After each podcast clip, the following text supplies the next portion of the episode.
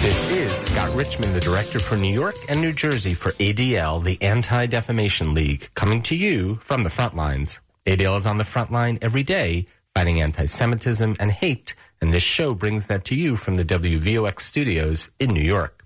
Each year, the major issues and the major thought leaders on the front line in the fight against anti Semitism and hate come together for ADL's Never Is Now Summit at the Jacob Javits Center in Manhattan. After a hiatus during the pandemic, this annual summit is back live this year and will take place on Thursday, November 10th. I've asked my friend and former boss, Abby Pogrebin, to come to the show today to discuss what this event means to her. She's a journalist, author, and professional moderator, but more to the point, she is the co-host for this year's Never Is Now Summit. I know that she is used to doing the interviewing, and I'm so thrilled to give her a chance to be interviewed. Welcome, Abby, too, from the front lines. Thank you so much, Scott. And I, I, I, might have been your superior, but it was entirely a partnership. I could not have done it without you, mainly because you are so incredibly organized and forward thinking, and you calm me down. All right. Thank you very much. I will accept that compliment. And you were an amazing boss and amazing mentor. Thank uh, you. I will jump right in and ask what never is now means to you uh, at this time when anti Semitism and hate is most certainly on the rise and coming from so many directions. Well, I'm so- sorry to say that I don't think a conference has mattered more um, than it does right now in terms of never is now. And when I even said yes to this assignment, which is a privilege and an honor, I never thought we would be where we are um, at this moment. I don't have to tell anyone listening that whatever is gathering ominous energy is disquieting, not just for Jews. I think just generally, as we know, when it's hate for one group bleeds um, very sickeningly into hate for another.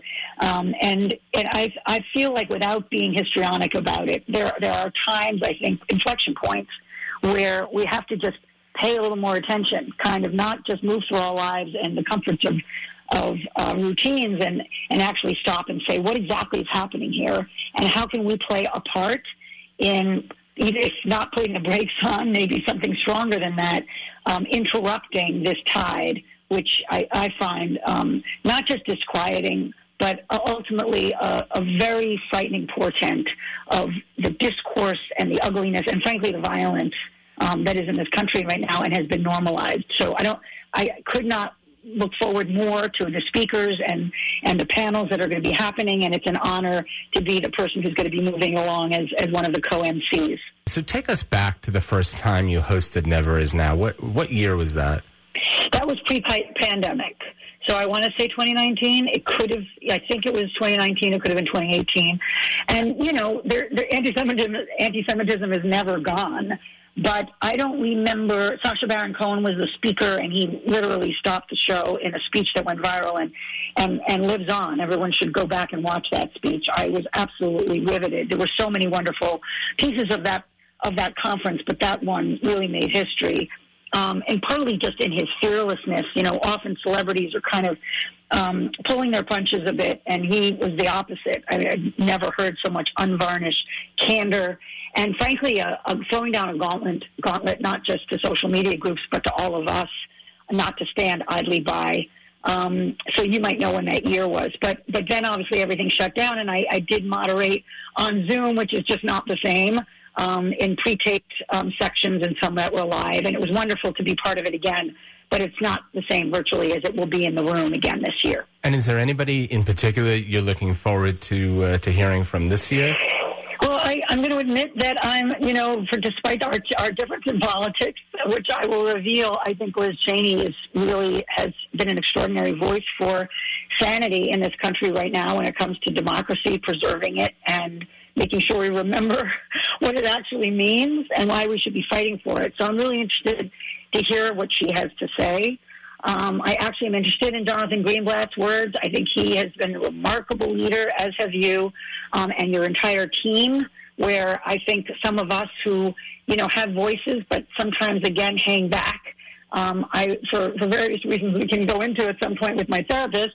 I'm just so glad ADL is there um, on the front lines and you know, when I say fearless, it doesn't even really do the word justice. I, I feel like um, without uh, being alarmist. You all are are kind of saying the words and making sure that the pressure is on um, when it comes to really standing for what this country should be about and, and where anti-Semitism right now is becoming a virus out of control.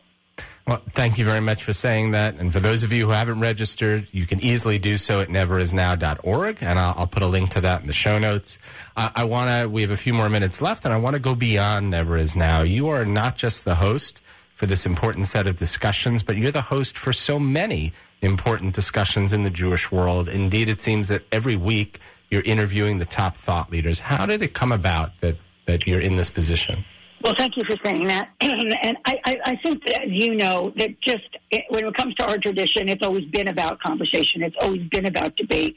I think that's where the light gets in. I think that's when we kind of not just expose, but but investigate ideas and tensions and trends and um, and whether I interview Natalie Portman or Isabel Wilkerson, whether I interview rabbis from all over the country, um, people who are, are, in a sense, practicing our Judaism and the, and the leaders I look to in terms of clergy, um, or those who are kind of on the front lines politically, or in terms of our culture, it's it's most alive for me in conversation. So I'm blessed by being able to ask the questions, and I hope, with due humility, that one of the reasons I'm asked is because I really do my homework. I really look at every every conversation in the time that I have to prepare that someone has done in the past, and I try to kind of get at the fresher uh, territory if possible, the places that maybe they haven't delved or they haven't delved as deep. Um, and I hope those are illuminating um, because they are just wonderful to be part of.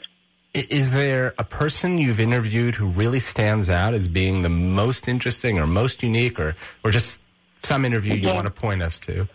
Well, I, it's sort of like uh, being asked to pick your children. But I will say that during the pandemic, I wrote a series for the Forward. It can be found at forward.com. And the name of the series was called Still Small Voice. You probably know that, that biblical reference. And I interviewed 18 clergy about their faith, their personal faith which during the plague was had extra poignancy, as I'm sure you can imagine.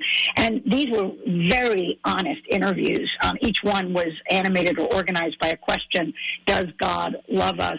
Does God punish us? Does God believe we can be better? And each question was asked by just one member of the clergy, uh, different denominations, everywhere, everything from ultra orthodox to renewal um, to those with no denomination. But that conversation, I think, doesn't happen a lot um, and particularly at a time when we were going through uh, something that in our lifetimes we hope we don't see again, uh, a global pandemic. Um, that's those interviews are are, the, are in a way the ones I revisit the most, uh, just because I learned so much and was challenged so much. Uh, we only have about 30 seconds left, and I know that you now have your own talk show. It's on JBS, the Jewish Broadcasting Service, and it's called In the Spotlight. Tell us quickly about that. Yes, it can be found on JBS, but it also can be found on YouTube. If you if you search In the Spotlight and my name Pogrebin, I get to interview authors and uh, celebrities and basically anyone who strikes my curiosity. And many people don't know there is a Jewish network. Uh, for those who do, they get addicted. But these conversations have been, it's, it's kind of my dream come true to be a little bit, to at least strive to be the Jewish Oprah. Amazing. if people want to uh, to follow you and, and hear about all of the things that you're involved in, how can they do that? Well, I hope they follow me on Facebook. Um, and I also have a website, abigailpogrebin.com.